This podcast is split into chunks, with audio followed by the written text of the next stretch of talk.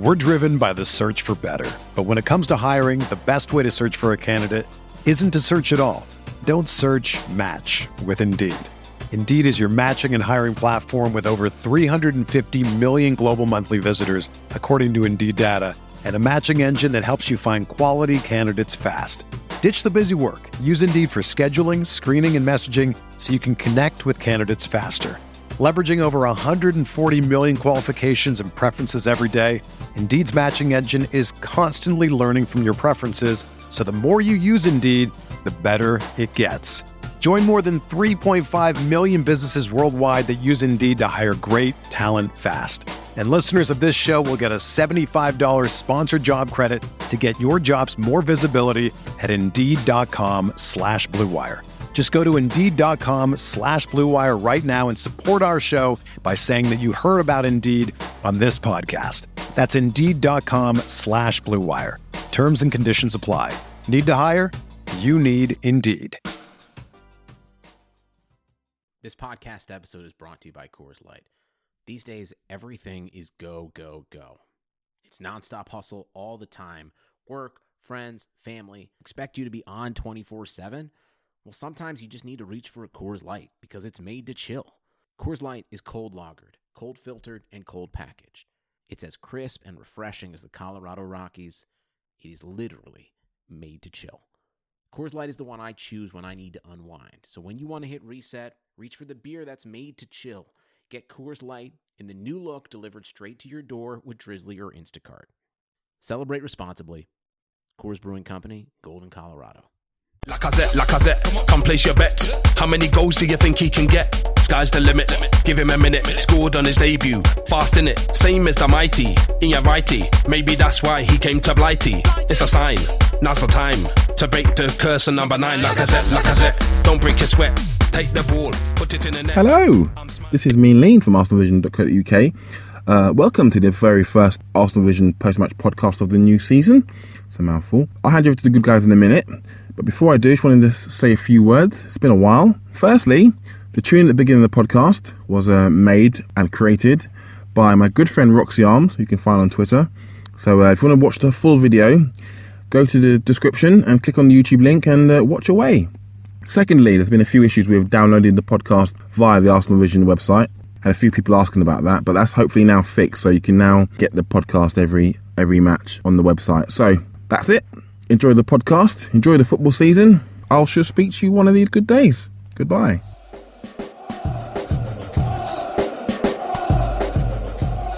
Hello, dear listener. Uh, we are about to get underway with an Arsenal Vision post match podcast uh, covering the scintillating 4 3 victory over Leicester on opening night Friday. Um, before we do that, though, I have to apologize. I had tremendous technical difficulties, uh, and that's not a euphemism for problems in my life. I actually had internet problems that caused us to have to like break up this recording into like five different sessions. Uh, it was exasperating. We got through it. We have a pod. It is more or less complete. Uh, I am about to try to stitch it together. Uh, we'll see how that goes. But so I just want to apologize uh, for this maybe not being the most coherent podcast we could have put together as a result of those difficulties. In any event, uh, here is whatever I am able to make of the Arsenal Vision post match podcast. Enjoy.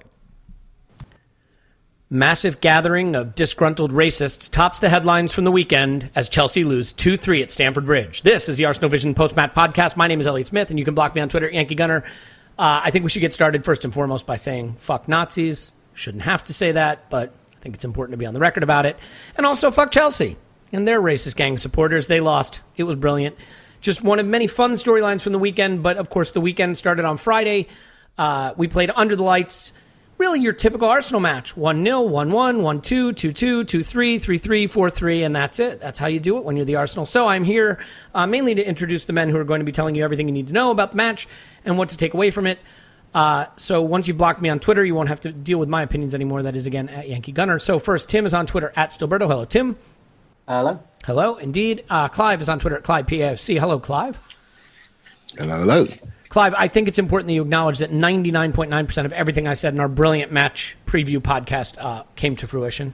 So Absolutely. Uh, Thank you. we, I, I, I'm just going to bow at your feet. You're absolutely spot you're going to have to get perfect. pretty low to do that, my man. I am not tall in stature. Uh, in any event, uh, Paul is here as well. You can find him on Twitter at Paz in my pants. Hello, Paz.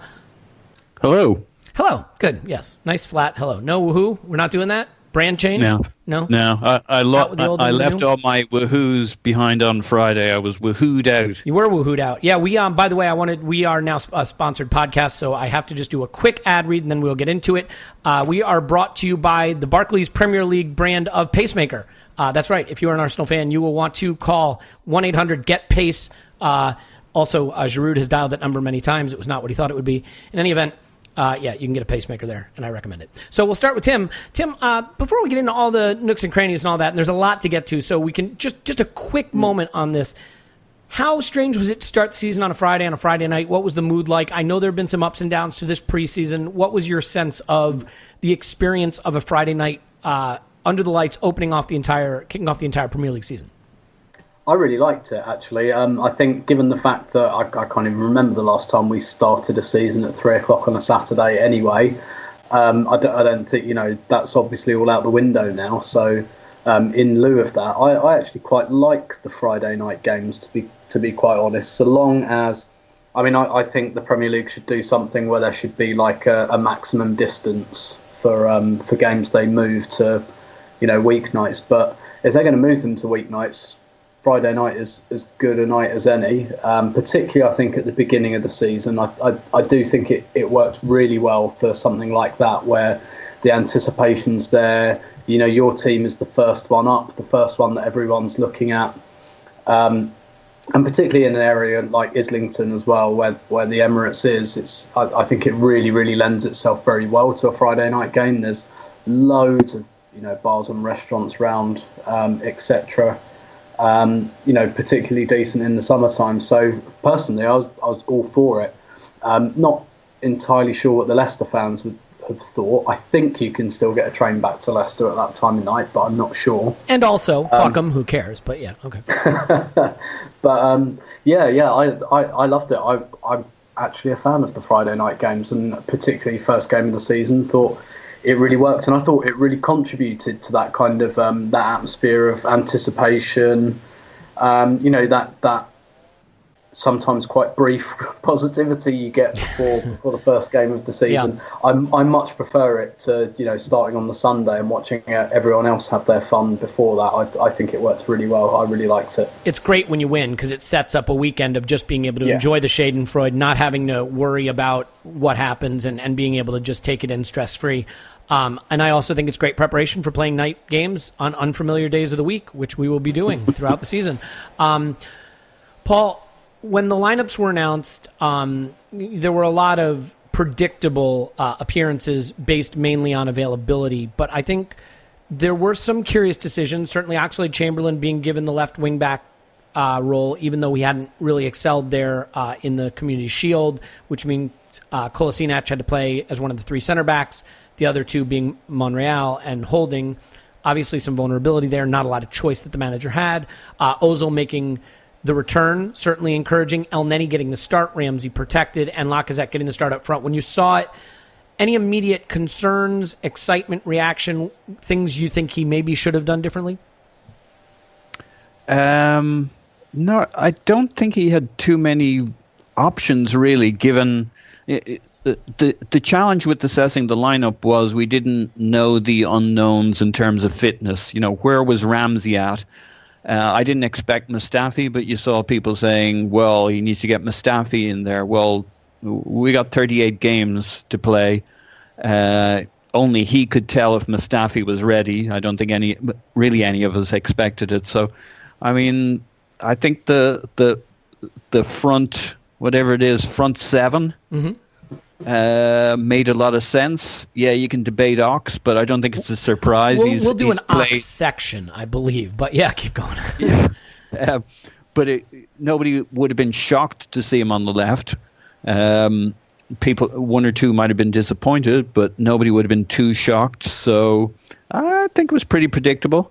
Yeah, I mean, obviously, Ozil coming back in, it was unclear whether he should have, and I think he did look a little rusty. I mean, you could have made an argument for an Iwobi who has looked sharp this preseason and maybe was more prepared to start. But it, if you're going to be without Alexis already, um, you know, I think you, you really would like to have one of those two in the side, and ultimately he did contribute the sort of ball that started the move that got us the equalizer on the stroke of halftime. Clive, we'll come to the defensive issues momentarily, and, and that's yep. obviously an important part of the narrative of the game, although I'm not sure that that is the most important part of the narrative of the game. But uh, Alexander Lacazette gets his Arsenal career off to a dream start. 90 seconds in, he's on the score sheet. Not the goal you would have expected. Elneny with a fairly straight ball into the box that he expertly heads down in the corner of the goal. Um, how important is it, do you think, given some of the fan frustration, the sentiment that we know has been all too prevalent in terms of transfer business, the question of whether he was the right guy. How important was it for him to open his account in this game and do it as quickly as he did? He did well, right? I think there's a. I think the view is, and I'm I'm guessing the view is maybe it's my own view. I think we all want him to be good. We all want him to. we don't want him to be bad. yeah, but when I mean good, we, we, we wanted Lucas. Perez to be good too. You know, I mean, we want him to be as good as the price we paid for him. Mm-hmm. Right? We want him to be that good.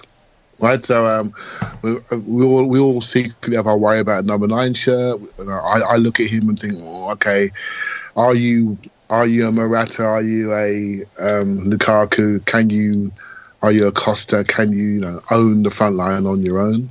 And I did have a few concerns, you know, but I have to say he's grown on me by the week, by the minute, and um, and a lot of Arsenal goals we we can see coming. You know, we can see the progression. We can see we recognise them. Mm. I don't know about you, but the goal sort of shocked me the way it went in. My first emotion was, wow, that's shocking. The fir- a first time crossing to a crowded box, we don't do that. We don't have somebody who takes his first chance immediately. A surprise, it's almost like a surprise. And and what's really becoming apparent, this guy's got layers to his game. He's got layers to his technique. He's definitely a player that combines. And I just like his calmness. And I, and I mistook his calmness for, originally when I saw him in the Emirates Cup, I, I mistook it for not languidness, not laziness, but okay, maybe you're not quite with the intensity. But he actually knows exactly what he's doing. He approaches the ball in a calm, controlled way. His technique is solid. And I just think he, he he's he's come to Arsenal, it seems like, at the right time. He's not like a young kid that's thrashing around, bursting his bursting his lungs, burning to try to do well. He's just calmly going about his business and calmly getting respect from everybody around him. And I have to, I, am I'm, I'm, I'm pleasantly surprised what we're watching. Um, I do think we need to use him. I do think if he hadn't scored in that game, I wonder what we'd have said. He had a purple patch at the start, a purple patch at the end, but there are periods in the middle where I didn't feel we used him. And um, Thierry Henry did an assessment of him tonight. Saw that. um, yep. Yeah, I, have just seen it myself, and um, and he picked some points I didn't really pick, and maybe Tim picked it in the ground with with a, with a wider view. That he was making runs and not getting found, and I think we got to get to know each other. And I think he made a great point there, and we just got to use him more. That was my feeling: using more, getting more touches. But actually, we'll develop a way of how we use him, and when we do that, I think we got a very smart forward. And of course, we're all secretly waiting for Alexis to come back, hopefully. Mm-hmm. And, and we see them together. We see all three of them together at peak fitness.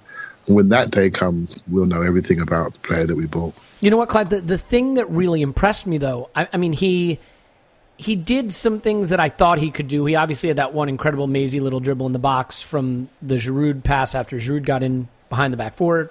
Ramsey found him with a chip, and then uh, yeah. Lacazette shot brilliantly saved by Schmeichel on the end of a, an in the box dribble. But the thing that really surprised me that I don't think I knew was part of his game was the pressing, the harrying, the work rate off the ball. He won the ball yeah. back. He put them under pressure. And when you have Welbeck in the side too, that really becomes a, a danger. And that, you know, you get Alexis in the squad who will do that also. I think that that adds a, a, much more dangerous element to our game, allows us to get in a transition, allows us to attack lesser teams when they're not already in their low block and organized. And that to me was a really uh, impressive piece of his contribution. Now, I get it. You're in front of the home crowd. You're trying to impress. Your adrenaline's up, and maybe that's a part of it. But if that is a real feature of his game, I think it's going to come in handy. Paul, you have a you have a quick word to jump in there. So yeah, I think one of the un- other interesting aspects of Lacazette, a debate or a question that was had over the the summer was. how good on was he on the counter attack? Uh, it was certainly a question Jane Cavendish had asked on uh, on Twitter, uh, as she had some concerns about Arsenal in general, and certainly with Alexis Sanchez in the side, how efficient we were on the counter. Uh, she had some frustrations there, so that that was kind of an interesting question. And from the bits of video I saw, he wasn't actually that involved in in too many build-ups to the counter. Maybe on, on the the finish off on them uh, when you watched him on on the YouTubes, etc. um, so. Uh, uh, we haven't seen that much of him, but he's been very efficient, very elegant, very slick on those counters. And I, I think you can say with every ball he gets, he does something with it. You know, Lucas Perez had a bit of that. Every time he got the ball, he did something useful for you. Um, and I think that's very much the case with Lacazette. He doesn't waste much. He's very efficient, silky, elegant. And the few times we've seen him countering, um, he's done some really nice things moving it along. I, I also, the other question I have with him, and I think it's it seems to be a positive so far, is that although he doesn't necessarily impose himself on a game, it's only because he's kind of in a sort of a stealth mode finding space, being in the pockets. So, um, I mean, these are things to watch, but mm-hmm. you, you kind of see these aspects to him that you say, if that keeps up, this could really be something. So, uh, you got to like him all around. Yeah, yeah, and and I, I, I think obviously the goal is important and that's what you need from your striker but we have a striker who scores goals his name is olivier giroud we're looking to see if lacazette can do some of the things giroud doesn't and one of those is being able to press, being able to run, being able to get in behind, and, and also being able to help us pressurize and create transitions. And he's doing that. So, you know, great to see. Uh, Tim, mm. I'll give you an option here. You want to talk defense or offense? I mean, for me, the real story that's not getting the attention is how impressive we were in attack. I mean, Amen. a rusty yeah. Ozil, uh, no Alexis a, a, formation that is ostensibly supposed to be more defensive in nature. Um, mm. Danny Welbeck playing, who's not necessarily a facilitator or an end product guy, did get a goal in the game, but we had a really good XG. We battered him on XG. We were constantly creating chances, especially through the first half. I thought we were imperious in attack.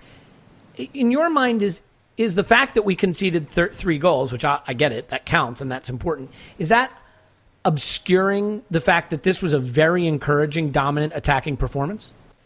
A little bit, yeah. Um, it it does suggest that perhaps the balance isn't quite there, and I think this has been an ongoing issue for some years with Arsene Wenger's teams. That every time he cracks the attack, the back door is left open, and every time he shuts the back door, um, we don't look as good going forward. And I still think it's a little bit seesaw. Um, I just quickly add on Lacazette. I really liked his part in the second goal.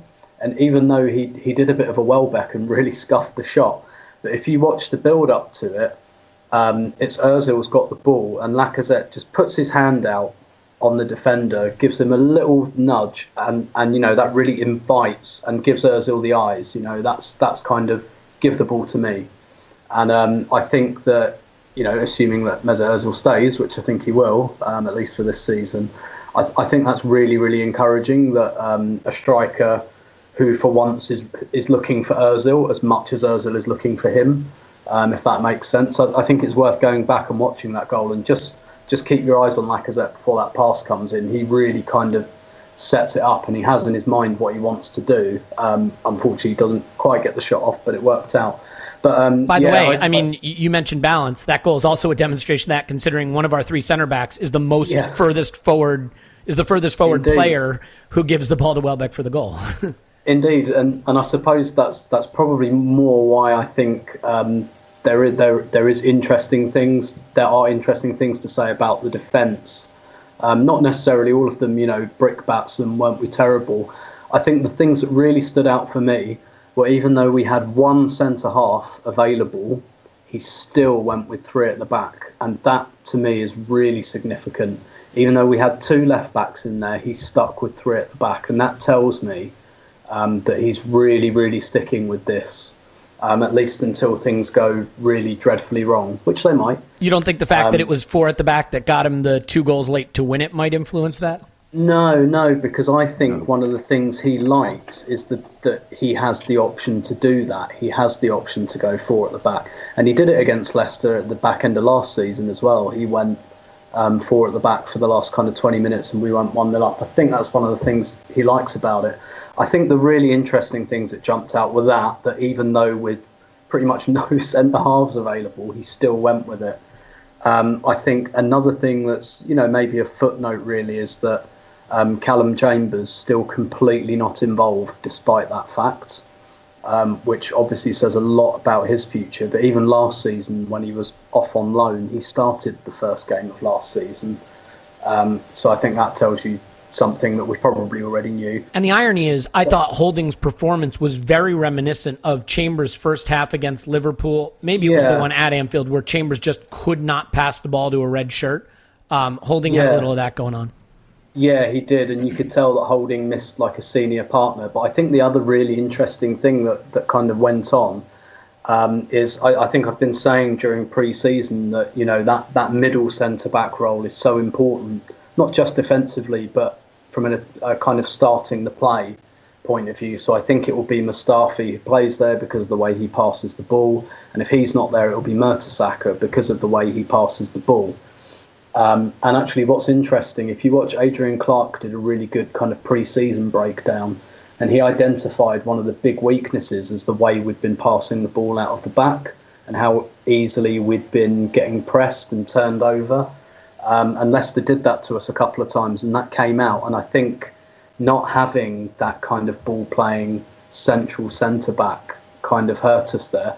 And the other thing that makes that quite interesting was how quickly Arsene Wenger has completely gone against the idea of playing Mohamed Elneny there.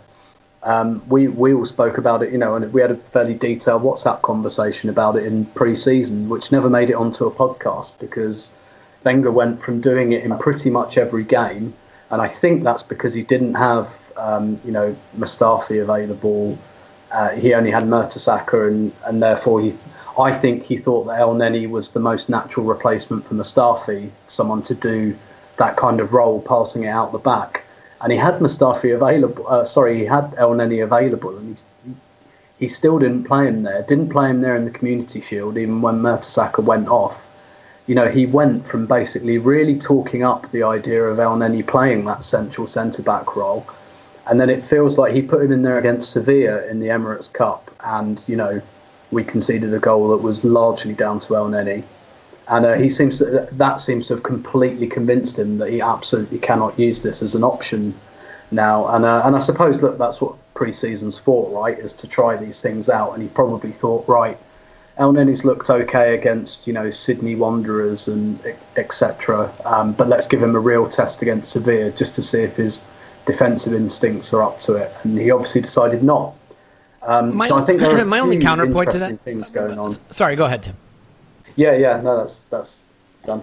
My, well, my, my only counterpoint to that was going to be that I, I think if you're going to play Elneny as the most central center back of the three, you need to put him in between two natural center backs who have yeah, yeah. size and positional awareness and tackling and he's not going to do that on a day when he's playing fullbacks as the other center backs, no, right? No. So if there's any possibility that he might still want to use that as as an option, it's going to be when he's got you know a Koscielny and a Mustafi or a Gabriel yeah, yeah. or Mertesacker, not when he's next to fullbacks. Um, though yeah, though Wenger did kind of rubbish the idea at the end of the experiment. Yeah, that's right. Yeah, yep. yeah. he pretty he much went, poo pooed. He went 360, didn't he? He went from yeah. This, you know, this could. Be I was really just good. kidding. And, and yeah, it and, could, and it could be. Like, it could be as simple as he wanted to give Joe Willock the time in centre midfield in pre-season. Yeah and and he only wanted to give Elneny minutes. As simple as that.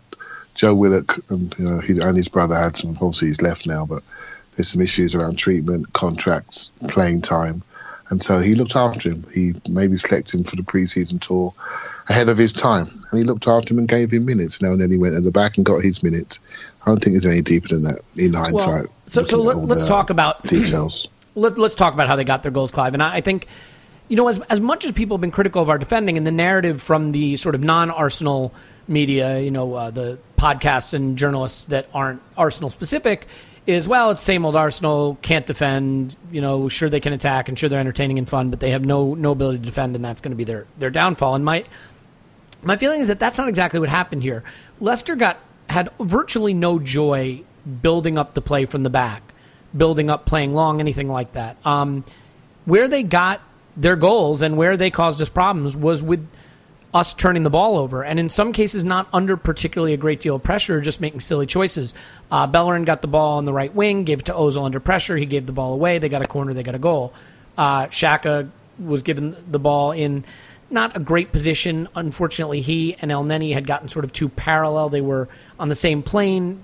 Uh, Xhaka tried to play a ball to where he thought someone would be. No one was there. They got a goal from that. And then we gave the ball away twice cheaply and failed to clear our lines for their third. I don't think it's that we we were open and gifting them chances and letting them play their way through us. I think we just couldn't stop giving the ball away. Uh, in your opinion, Clive, I mean, was really opening day jitters and just sloppiness more the culprit here than any um, any sort of uh, deeper problematic defensive organizational issues? Yep. Yeah, so I, I, like rugby as well, right? And sometimes when you play rugby, they you have your twenty-two, and when you what you have to do when you're defending your twenty-two, you have to have an exit strategy. There's different ways to exit your 22 to get into touch and get out the field.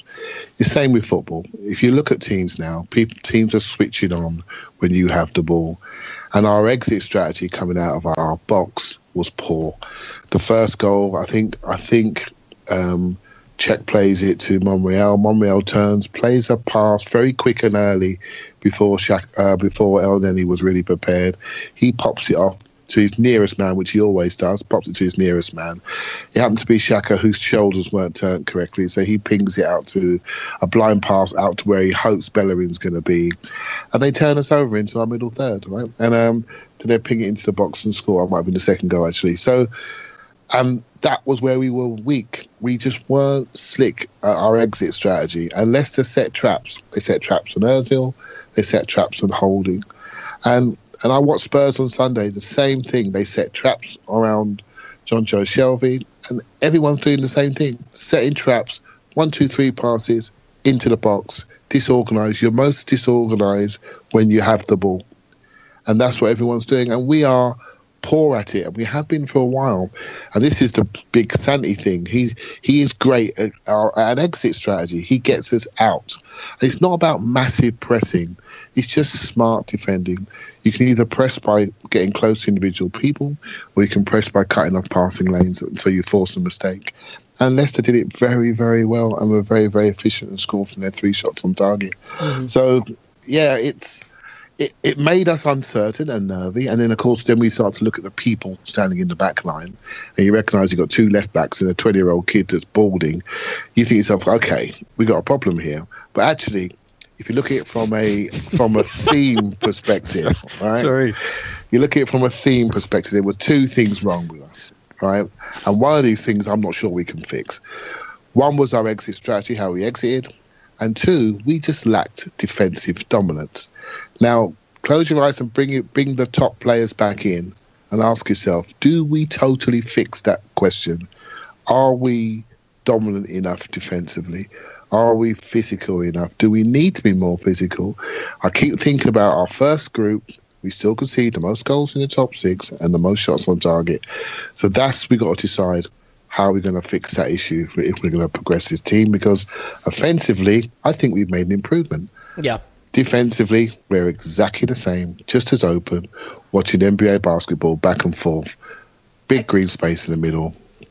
There you go. I, I guess it's just I don't know if I believe we're as open. I believe if you give the ball away in your your third of the pitch, there's going to be players out of position. I mean, that's yeah. why Klopp plays the way he does. That's why Pochettino plays the way he does. Because the easiest way to disorganize a defense is to win the ball back from them when they're trying to be progressive, right? When they're when they're in the attacking phase and not settled into their low block and organized. I think, you know, if you look at the one game where we really abysmally struggled in, in the back three, and we weren't always brilliant in it, but the one game where we got absolutely dominated was at White Hart Lane against Pochettino's counterpress. And you know, I, I, think that's still an issue, and it's still why I think I would love a central midfielder for us who can dribble, who can get out of space, out of tight spaces with his feet, because Xhaka gives that ball away that, that gives them the second goal. in a position where maybe a Santi Cazorla takes a dribble, gets past those guys, and now we're in a counterattacking position. I think Leicester are going to play a lot of games like this. They are bad defensively, but you look at what they've got in Albrighton and Vardy and Mahrez and Iheanacho and Okazaki. They're going to score goals. Do I think they get that goal? I mean, Cech was uncharacteristically poor coming for that ball that Okazaki scores, not to mention if Mustafi and Mertesacker and Koscielny are in there. I don't think they get that goal. Um, and, and arguably not the Vardy header from the corner. So you know, I, I think that maybe there's an overstating of the defensive problems. And I know that's a crazy thing to say for a team that's been as poor defensively as we have been. I just didn't think that this game reflected the kind of defensive problems we have traditionally had. Uh, you know, vis-a-vis open space and not being able to stop them from playing their way through us.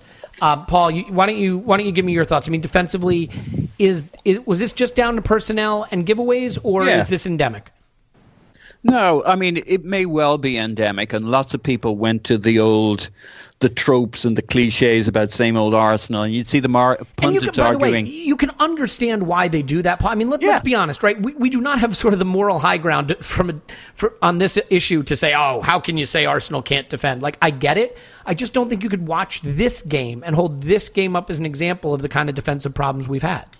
Well, spot on. I mean, uh, oh, you asked me about the lineup. I think the one thing we would have all agreed on that lineup is we're going to have a lively time in defense. It's almost not meaningful to assess our defensive part of this game. You'd also add in every game we've had against Leicester is a knife fight. From the, you know, going back two years ago from the championship season, uh, you know, the first game where we trounced them 5 2 started by them going up, what, two goals first? Uh, that was the Santi Cazorla game at their place, and then we went. You know, it was just ping pong all over the place, and they could have had more goals. We were definitely the better team on the day, but they easily could have had more goals that day. Mm-hmm. Um, and similarly, kind of each one of the games was its own version of what we saw. Uh, but defensively, obviously, uh, we were extremely vulnerable going into this game, and it's a lot more meaningful to talk about our our offense, but um, you know, that's not how it plays out in the pundit circle. So I think you can only take so much out of it uh, when you look at the defensive. Now, some of the issues are common to our normal games, so people are going to find it hard to resist it, but still. Yeah. There's there's absolutely can nothing. I, yeah, just, jump in. Absolutely. Yeah, sorry, guys. I, I think Paul, you're absolutely right, and you can't take too much from the first game when you've got two left backs and a kid in, in defence, and we're chasing a game and we take off centre backs, we go forward the back with a right winger at right back. You can't take too much from the event, and it's great that we actually won the game. But I do think we can learn from it, and by that I mean there was a period where we just kept playing through the thirds when you just need to vary it and you just need to go longer. You need to you need to recognise the traps and say, you know what, let me just turn them around for a couple of minutes, right? They're getting emboldened. They can see Vardy fancy against our three defenders. He wanted to run at them. And we just kept playing in the wrong areas for too long and we kept enticing them on, right? And I, I felt we just needed to just say, hold on, we're under a bit of pressure. Let's manage this game. Let's go down the sides. Let's go. Don't come into the middle where they want to smash us. Go down the sides. Go into the channels and just stretch the game move the emphasis of the game further forward. And I think we need to learn that. We can't just keep playing the Arsenal way because eventually we're going to make a mistake and eventually we're going to be uh, exposed. And I think not just for this game, we've seen that many times last season. Again, it comes back to recognizing what your exit strategy is, seeing the game in front of you. And I actually called for Giroud at half time because he would simplify the game by making us go, we say, okay, there he is, we'll hit him and straight away you're going over the press. And they were rubbish, by the way, in their box. They couldn't defend. All every time we put it in, they were just as shaky as us. And I just thought, recognise that, recognise that, put pressure on them, make them defend much sooner. Then we're going to win this game. But we spent too much time in our middle to bottom third they got emboldened by doing that. They saw our weakness. Yeah, Clive, I, I think that makes a lot of sense. I, I, think the interesting thing is just that this was a very chaotic game in a, in a way, and that there wasn't a lot of control. We had a lot of chances, but we didn't have a lot of control, and I think that contributed to some of the patterns of play. Tim, I want to get your thoughts on on two particular issues in the match that I think were interesting. The first is just Kolasinac. This is a player that I think can be really important for us. How important is it in your mind that he gets the chance to play left wing back And how impressed were you with his attacking contribution? Yeah, he he looks to me every inch a wing back. Um, he looks like he wants to bring the ball forward at every opportunity. Um, you know, which is fine. We've had quite a few defenders like that. I think in the recent past, um, you know, Thomas Vermaelen, Mustafi is a bit like that. You know, guys who like to bring it into midfield. Um, and I think, you know, even at centre half, he, he looks like just purely because of his physical build, he should be a good centre half. But um, I'm not. I'm not saying he's a bad one, but he looks a lot more cut out for left wing back. And I, for one, you know, once we get the likes of Mustafi and Koscielny back, would really, really hope to see him there. Um, I think Nacho Monreal is absolutely like uh, you know as, as a left-sided centre half. I think that's probably the ideal position for him at the moment, particularly because he's kind of beginning to hit that sweet spot where he's what 31 now, where his defensive brain, and I think you can see this, his defensive brain is getting keener. Um, but you know he's fast coming to the stage where his legs aren't going to be keener. So I think um, kind of on the left side of, of centre back um, is really going to suit him, and Kolasinac um, should just give us, you know, a, certainly um, a burst a burst of pace um, when he runs forward, um, but certainly of power as well. And it's it's probably an attribute we don't have a lot of. You know, it's it's always very overplayed, isn't it? That you know Arsenal lack um, lack physicality and the rest of it, and I don't think that's been true really for a couple of years. But maybe on that left side a bit we do, and particularly if we're playing with wing backs, and you know we've got Alexis coming inside a little bit more. Um, then perhaps it is it is something uh, something pretty decent to have. And I think we saw, you know, with his assist for Welbeck's goal, for example, and he had a couple of decent assists in pre-season where he really looked to get to the byline. And uh, that that's one of the things I quite like the look of as well. Um, Arsene really likes a player that goes to the byline. I think certainly in the last 10 years, for me, the most archetypal um, Arsenal Arsene Wenger goal is when someone gets to the byline and cuts it back. I think that's what he wants more than someone who chucks crosses in. Um, and that's why Bellerin, for me, is, is definitely ahead of Oxlade Chamberlain as a right wing back. Um, if you want someone to chuck across him from the touchline, yeah, Chamberlain's probably better at that. But if you're talking about combinations and getting to the byline, which is a much, much better place to try and tee your strikers up from, um, then I think Bellerin's got that kind of that combination play, that give and go. And one thing I'm really looking forward to as well is the kind of uh, potential partnership between Kolasinac and Alexis, because you've got Alexis, you know, particularly in this formation, just tucked in a little bit um, away from that left hand side. And at the end of last season, we saw a lot of combination play between Monreal and Alexis because you've got Alexis coming inside, and obviously um, the defence's first thought is right. What's Alexis going to do when he goes towards goal? So that's the angle they want to shut off first, and quite often that, that left space for Nacho Monreal. And uh, I think Kolasinac, um, as a guy who really looks like he likes getting to the byline, I think that's a partnership that could look really interesting. And hmm. obviously, they're both pretty powerful players as well, um, both on and off the ball. And uh, I think potentially, and, and you know, someone like Lacazette, if we're getting to the byline nice and quickly, um, nice and sharply, then I think Lacazette is someone that could really benefit from that supply line as well. Absolutely, and and look, the data supports it because if I'm correct, I believe that the xG of chances created from crosses out wide is relatively low, whereas the xG from pullbacks from the baseline are relatively high. Um, mm. So obviously, you'd, you'd want to maximize creating those kind of chances. And look, I mean, it, it is without a doubt, it was part of Leicester's strategy to take advantage of the lack of power and size in our back line. They played their throw ins long. You know, they, they tried to crowd the six yard box. Their crosses, you know, went into a crowded penalty area. That, that's how they approached their corner kicks. There, there was a lot of direct play from them when they won the ball back. And I, I think they targeted that that personnel that we had back there. But, Paul, I mean, I, I think one of the issues that you have to discuss as you go through this game uh, is Oxlade Chamberlain and I look, I don't think either one of our wingbacks particularly shined on the day. Hector Bellerin did nearly score a goal, almost squeezed one under Schmeichel when he probably should have put it across the box anyway. But I don't think either of them were particularly brilliant, but Ox was very, very quiet until he got switched to right back. I guess two questions. One, just maybe you can talk about his performance on the day a little bit and why you think the manager made the choice to swap the wing backs uh, when he went to the back four, moving Hector to the left and, and Ox to the right. And then just what Ox's role is going forward. Because if Kolasinac is the left wing back of the future, and Nacho Monreal presumably would be the understudy to that role, and if Hector Bellerin is the starting right wing back, and there's no indication he's going to play him in central midfield, does he have a role? So, and Clive, I'll give you a chance to to uh, uh, chime in on this as well. So, those two things, Paul. I mean, Ox's Ox's performance and the swapping of the wingbacks, and then where he goes from here. Yeah, the where he goes from here is the bigger question that I don't think there's a good answer for. Maybe I'll leave that bit to Clive.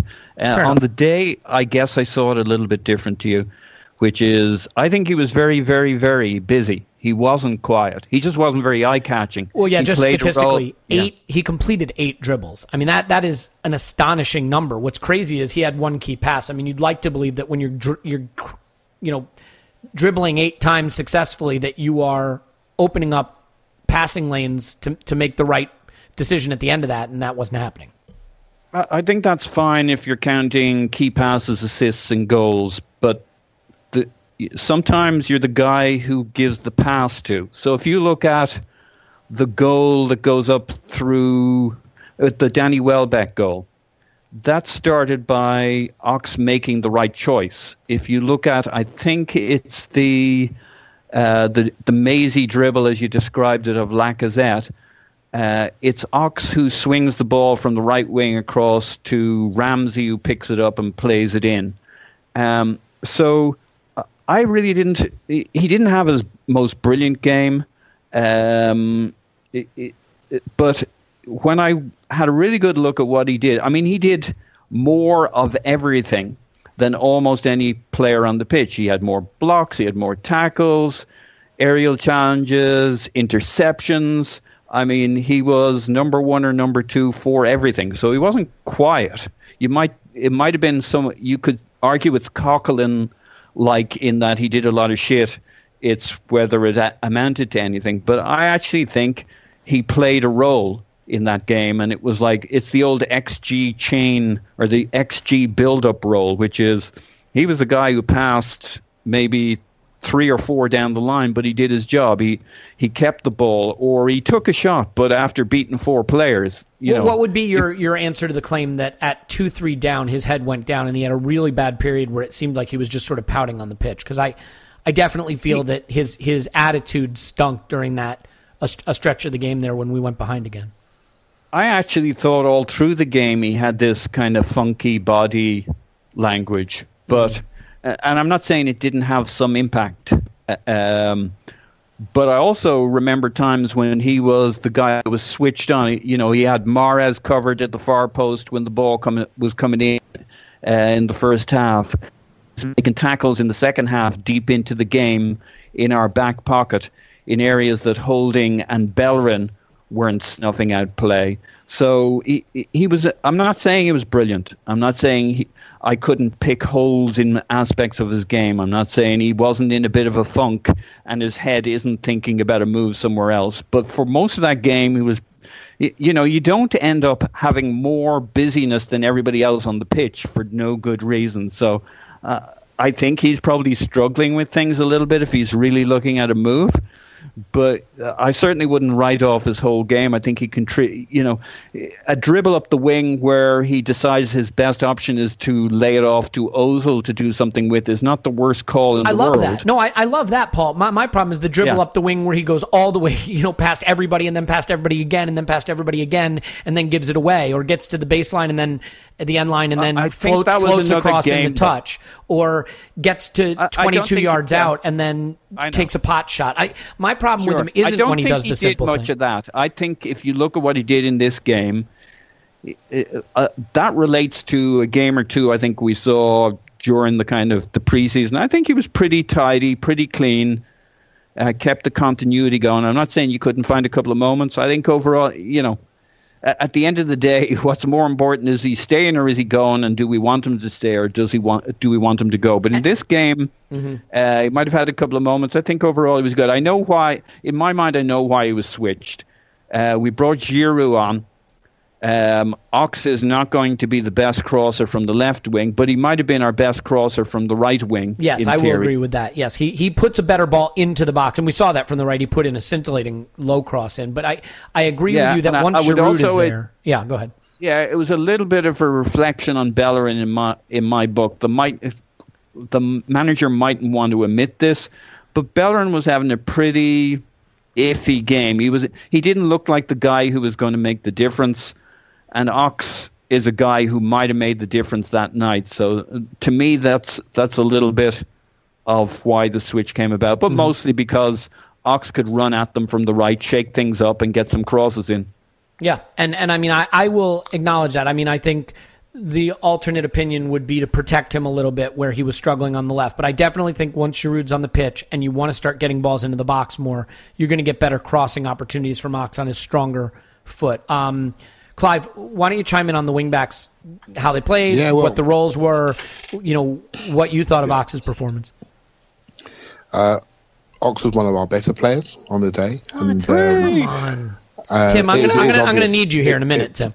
it, it, was it, because I'll tell you why. Because he, he drove us forward, right? Elneny had a poor game he had a poor game. He he lost a bit of confidence in his distribution, so he was a little bit muted. Uh, Xhaka does his normal role, but he needs pistons around him. He drove us forward, and I actually thought Bellerin had, had one of his worst games. I'm one of his biggest fans, and if we're playing European Cup final tomorrow, I think he should play. But I felt he left Rob Holding alone. He left him to die. He did not help his mate out at all. That channel was screaming out for some sort of seniority leadership. I felt Bellerin should have helped him a lot more. And what what happens is I always find that Bellerin is a great sort of wing back when there's space to run into. And what Leicester did, they retreated quickly, and they, and and Özil's a little bit off his game, so he didn't have his wall pass. So if you notice, every time he got the ball in the right hand corner, he did a Theo, where he just knocked it back. I'm like, okay, it was he got the pre assist for the first goal. We did that about ten times in the game, so he never threatened behind them hardly at all, because there wasn't much space. Whereas Yox now, he dribbled up to his man and he beat his man and then done his work. I felt he was more of a threat, and that's why Wenger pushed him over to the other side. So I think we got with the two of them. If you're looking for a deep block team at home, I think the Ox is the better option. Top six team where we have less of the ball and it's more about transition. I think Bellerin's a better option. And away from home, when we're not going to dominate, I think Bellerin's a better option. If you look at, I always go back to the two games, City and Chelsea. City, I think Ox played right wing back against City, and I thought he was he was very very good. But in the cup final, I don't think I've seen Bellerin play any better. I mean, it was a game where there's lots of space to run into, and he did really really well. So it's it's it's a difficult one, but the, the problem is one's got a six year contract and one's got eleven months to go, and our investment is in is in Bellerin, and so Wenger's trying to look after him. If if Ox is sulking, it's because he's having to play on his left foot and he's not a left wing back.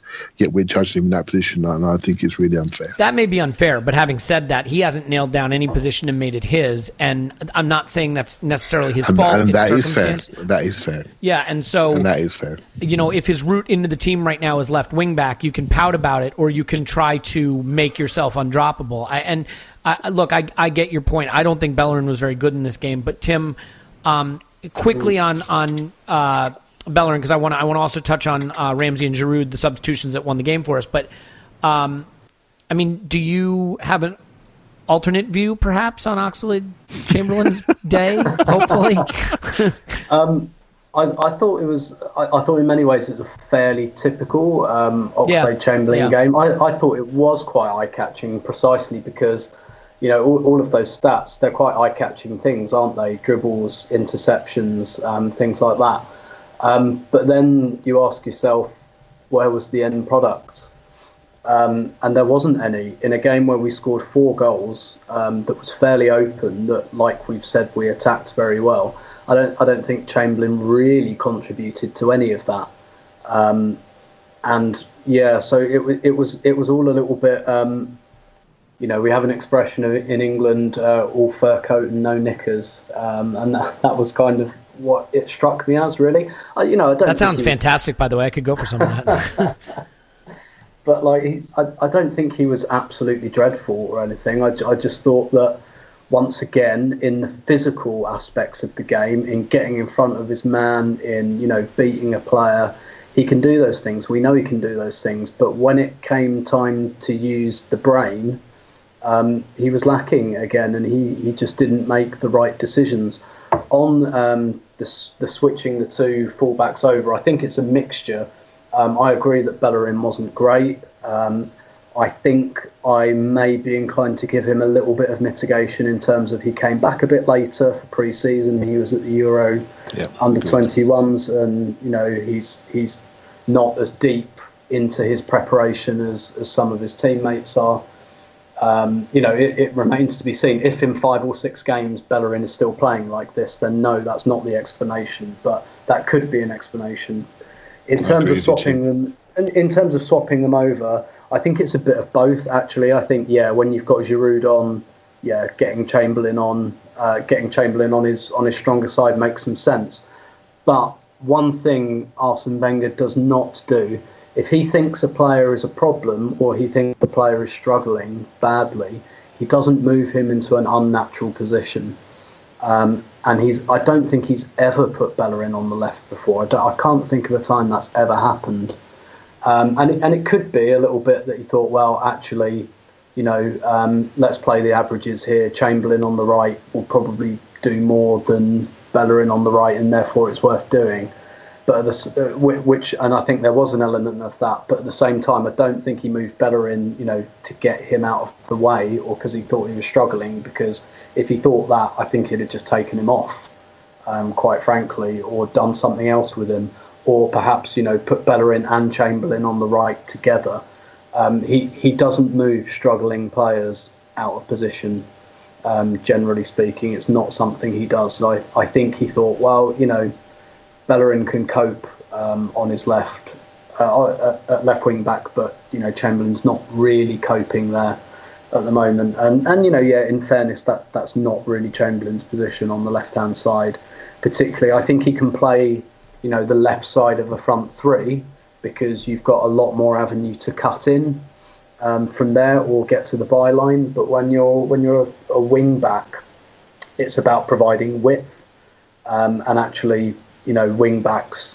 Like you can do that inverted winger thing, but you don't really tend to have inverted wing backs. That's that's not generally how they work. So, that you know, again, there's a fair bit of mitigation maybe for Chamberlain that you know having to play as a, a really true wide player. But like I said, at the same time, that I don't think that entirely explains the fact that um, he he got himself into some good positions, but when he got to those positions, he just didn't make the right decisions for me. Yeah, I mean, I think there are parallels with Kieran Gibbs. I mean, in the sense that we do see Gibbs get into good positions. He definitely has the athleticism to play in that position, but he just can't seem to make the right final decision. And when you guys were defending Oxlade Chamberlain last season against uh, my efforts to slander him immensely, um, you know, you were saying, well, he's finally giving us end product. He's giving us goals and assists, and that's what he needs needed to be doing. And I think what we've seen, you know, albeit you know in preseason and then in this game was he had those eight dribbles. He did get into good positions, but when there are nine men ahead of you and you're chasing the game and you shoot from 24 yards out, 25 yards out, you know that's not the right choice. When you dribble your man and dribble another man and dribble another man and then give the ball away because you don't have your head up that's a problem. And I just think we see that from him too much. Tim, I think a player who made a huge impact, a huge difference. There were two of them. They were the substitutions the, the manager made, and while they were obvious ones, I think the manager deserves the plaudits for making the changes that won the game.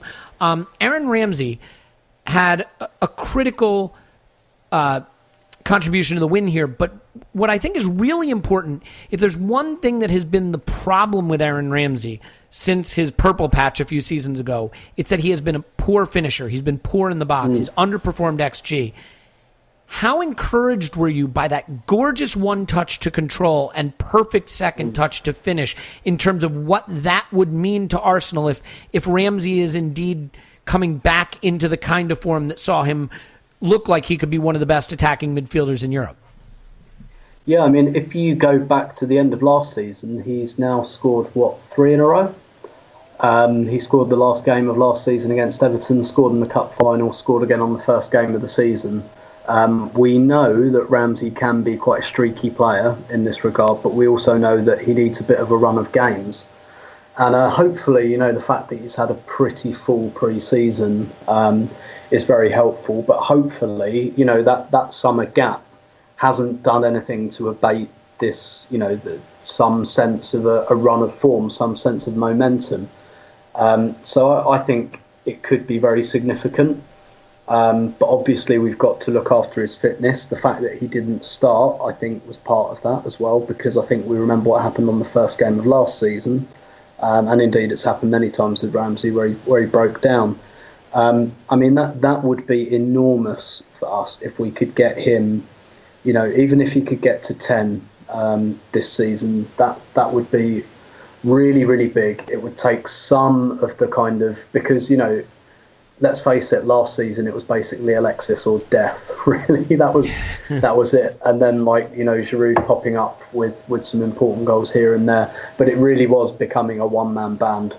Um, and maybe the way Alexis plays kind of predicates that that that, that does happen. But um, I think if we can bring Ramsey to the party.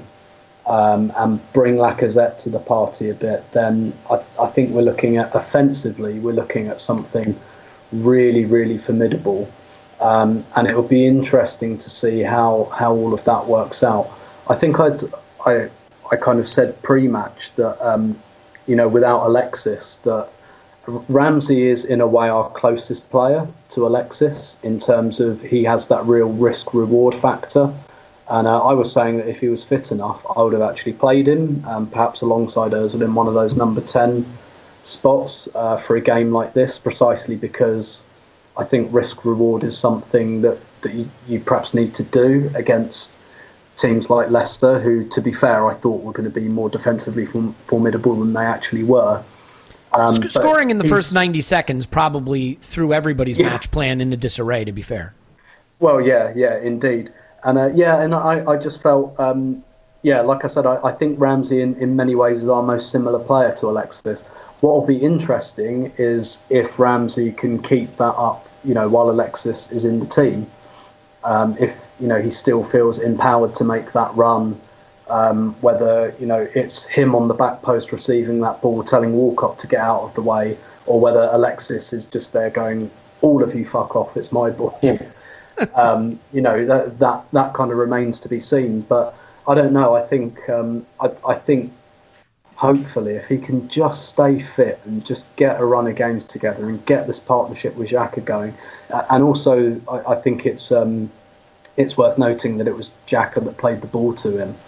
Um, you know, if if that brings some sense of partnership, um, you know, I, I, that that's been the biggest thing for Ramsey over the last kind of three seasons or so. It's just so stop start, and if he can just hit that stride a little bit and I think at the moment, with the squad as it is, he is an absolute undisputed starter um, alongside Granit Xhaka. Um, you know, Elneny or Coquelin aren't a huge threat to him, neither is Jack Wilshere. So if he can just keep that kind of momentum going and stay fit, then he could have a very, very good season. Yeah, and with all due respect to Elneny, I mean, you, you saw his limitations on the day, and you got a very uh, quick look at the difference that Ramsey can make. I think we shouldn't forget the sumptuous chip pass he played to Giroud. The Giroud laid off to Lacazette that led to that mazy run in the box and, yeah. and the save. I mean, that was that was a sensational pass that Mesut Ozil would be proud of. So, a really good contribution from him. But for me, the thing that's been missing from Ramsey, fitness aside, is composure, control, and uh, precision in the box. And the way he took that ball down to set himself up on his stronger foot and then finish it. That's exactly what he's been missing. And if that's there, that composure and control in the box, it's going to make a huge difference for him and for us. And Paul, the winner goes to Giroud. Just an absolutely incredible display of strength. We know that this man is uh, one of the best uh, headers of the ball in the game, one of the strongest center forwards in the league. He showed that as he was being undressed and just bodied defenders off of him a huge sweep of that meaty forehead to get the ball to go in uh, under the crossbar. Great team celebration and a phenomenal release in front of the home fans, given all of the negativity that just surrounds Arsenal in general, but that could have been surrounding us. And, and what's happened on opening days in previous seasons to get the win was so important, and, and he gets the headlines for that. Um, for, first of all, just how impressed were you by the strength and the finishing that he showed to to be able to uh, get that one in the back of the net or near the back of the net? Yeah, I think it was superb, and we mentioned his contribution earlier with the Ramsey chip over the top and the clever layback to Lacazette. Mm-hmm. He, he he didn't get the ball too much because he was so heavily marked, but every time he got it, he did something significant. I think we've said he looks a different player when he comes on with 20 or so minutes to go. He's suddenly fast. He's already strong, but he's much stronger, all all on a relative basis, but it really makes a difference to his game. And maybe it's actually the showcase he needs coming into the World Cup next year, ironically, is to be in this two striker scenario. I mean, the other inter- interesting aspect was seeing Lacazette shifting to the left uh, effortlessly and finding ways to contribute and dovetail. And you heard. Uh, probably heard I, I didn't hear the interview but uh, Giroud joking with a wink of the eye about how La- how good Lacazette looked from the left. So, um, clever. You know, th- there will be games this year where we're really glad we have both those strikers. Mm-hmm. Maybe it's Giroud coming on with 20 minutes to go, or maybe it's a lineup where, you know, when we talk about Ox and his role in the team, I mean that that's all determined by, uh, sadly, who's still standing come January. You know, uh, we've too many players for too many positions always in August or September. Now I understand rarely by November. How, yeah, that's fair. yeah, so it will all change. Uh, but you really want. I couldn't believe. I mean, we all knew it, but I couldn't believe when Wenger's saying, you know, I opened the door to Giroud. I mean, we all knew that was the case. But if we're going to win this damn thing, you don't sell Giroud. You don't let him go. You just don't. What team would give up his goals? Uh, because it's not like it's Lacazette or Giroud. The goals Giroud is going to score to us for us are probably utterly different goals at different times from the bench or from a different uh, problem that we're trying to solve than Lacazette was. So you give up you know, if Giroud gets 15 goals for us, it's not 15 goals some other striker on the pitch was going to get. They were the 15 goals coming off the bench, or because that was the kind of player we needed against that team. It's, you know, I love Arsene, but man, this is the year to be an utter bastard. I don't care what promises you made. You know, well, you're, st- you're staring a rebuilding process in the face next summer potentially, based on the players who yeah. could be out of contract. So if you're not going for it this year, I don't know what the hell you're doing. Um, yeah, and so. And I agree with you. I, I look. I, I, think he is an important contributor to the team. Um, I think you have to start to make some decisions about who you're selling and who you're keeping. Because if you are keeping Alexis without a deal and Ozil without a deal, you know, I'm fine losing Alexis and Ozil for free, but if you're going to lose Alexis and Ozil for free, you better get some money from someone. Oxlade Chamberlain seems like the obvious choice there. Clive, Sadly. I, I want to just make a point about Giroud. So no. it's a tremendous goal, and it comes at such an important time, and it gives us such a critical win to start the season. And yet, what I think it obscures is the fact that as great as the goal was, and as wonderful a servant as he has been – we were absolutely devastating in attack throughout this match before he came on, and arguably in a more defensive setup. Let's face it, three at the back is a more defensive setup than four at the back.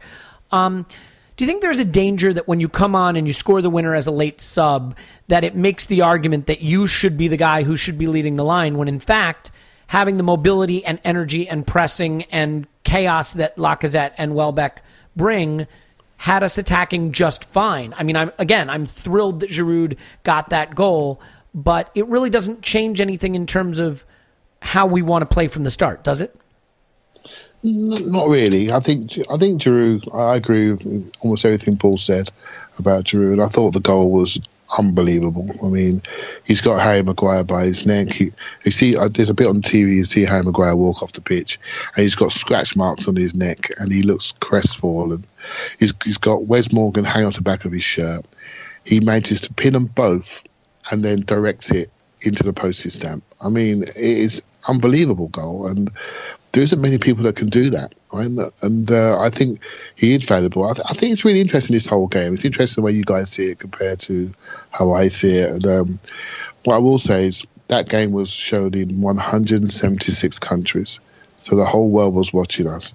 And on the day when our goalkeeper was shaky, our young centre half had his worst game for Arsenal. We had a left back playing centre centre back. We had another left back charging up the field into penalty box and having an assist.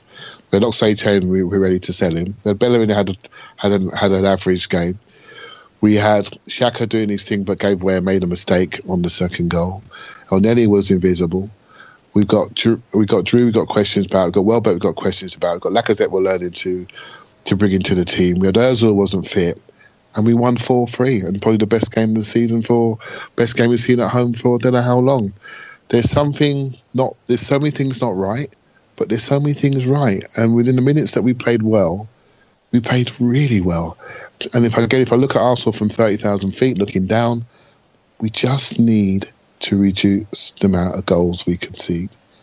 And it's, it's whether we really prepare to do that. Because even on the first weekend, most of our competitors did not concede any goals apart from Liverpool. So um, that's that's what we've got to fix. But um, I do think we won't see the real team until the transfer window shuts. And I've just seen an article come out saying next season all the teams want to bring the transfer window to close earlier because we're actually we're actually disappointing the the fan because we're watching a phony war at the moment because no the squads are complete and it's a, it's a real shame. Yeah, well, and the other thing is, Clive. Look, we've said this on this podcast to the point of exhaustion all of us, all of us on this pod, all of us as Arsenal fans, the reason we fell in love with Arsene Wenger was in part the trophies and the winning, of course, but in part Arsenal football, you know, changing it from 1 0 to the Arsenal to the prettiest football in the country and Arsene's beautiful, flowing, free form football. And we've talked about how we've missed that, how we haven't been fun to watch, how we've gone a couple of seasons where we have been pretty hard to watch, frankly. And I think. Yep you know, I will take some car crash comedy defending if it means a little bit more of the kind of scintillating attacking football that we've been known for. You know, I don't expect us to win the league. I expect us to compete, but I expect us to play football that is true to Arsene's philosophy, and he has the players to do it now. And it, at least in this first game, that's exactly what happened. We attacked and attacked and attacked some more, and eventually we were able to bang their door down. So it's yeah. it's three crucial points. It's important contributions. I mean, you can't ask for much more than your big money striker coming in and opening his account. Um, you know, Aaron Ramsey coming off the bench and scoring brilliantly. Giroud coming off the bench and scoring brilliantly. Um, you know, I, I think Welbeck getting a goal is important, even though I kind of scuffed it in because he's a player we've talked about so much that if he adds end product, he's going to be devastating. Uh, a final word over to you, Paul. I mean, how do you what's what's the coda that you put on on the three points we got for the day? Well, I mean, by far the most important thing is the three points. 4 3, terrible defending. Who gives a shit in a while? It's almost like the community shield. The only thing that matters was the three points from the first game uh, of the uh, season. But as you're talking about, like the football we've all missed, um, uh, I've enjoyed a lot of the football that others haven't. But I will say this: the last three meaningful games we've played now, you can call I would call them competitive games, although it includes the Community Shield in my book. The FA Cup final, the Community Shield, and this game on Friday night against Leicester were all absolutely cracking games. Uh, dramatic, fun, wonderful to be an Arsenal fan at. Uh, doesn't doesn't remove all of the the sins and, and misdemeanors of the the season that went before. But when you just take, if you were to live those three games, we're absolutely spoiled. Unfortunately, we're absolutely tortured for other parts of the season. But uh, right now and going forward, if we can keep this up, uh, which we can't, but you know, three games like that in a row, just sensational. Yeah, I, I have no problem watching that kind of football. I mean, it, it, I know it makes some people pull their hair out when we're conceding three goals at home, but I mean, it beats some of the ah, stale shit that we've seen. I, I, enjoyed it, and, and I think that's well said. I look, I appreciate you guys uh, going. At least uh, the two of you who are uh, over in England going pretty late because of our technical difficulties. So thank you for that. And I am sorry that that happened. Uh, I take full responsibility and I will be sacking myself in the morning. Um, Tim is on Twitter at Stillberto. Thanks, Tim. My pleasure. Uh, Clive's on Twitter at ClivePAFC. Clive, appreciate it. Thank you, young man. Paul's on Twitter at Poznan in My Pants. Uh, thank you, Paul. Appreciate it. Woohoo! Woohoo indeed. Uh, my name is Elliot Smith. You can block me on Twitter, Yankee Gunner. Uh, I will iron out whatever these technical difficulties were so that we can get a little more flow into our game uh, as we uh, are hopefully talking about beating the Orcs. In the meantime, maybe put a little energy into Liverpool's uh, Champions League qualifier. I, I, mean, I guess you know if you really, really want to be pragmatic about it, you could say they we want them to get into the Champions League because then they'll have a harder time domestically. But I'd still be fine with them getting knocked out. In any event, um, could be an interesting week in the transfer window. You never know. So uh, we will come back after the next match, talk about all the stuff that did or did not happen in the window. Uh, Liverpool losing by six goals to Hoffenheim. I think that's who they're playing. And then uh, obviously we might even talk a little bit about our 7 0 victory over Stoke. Until then, cheers and up the Arsenal.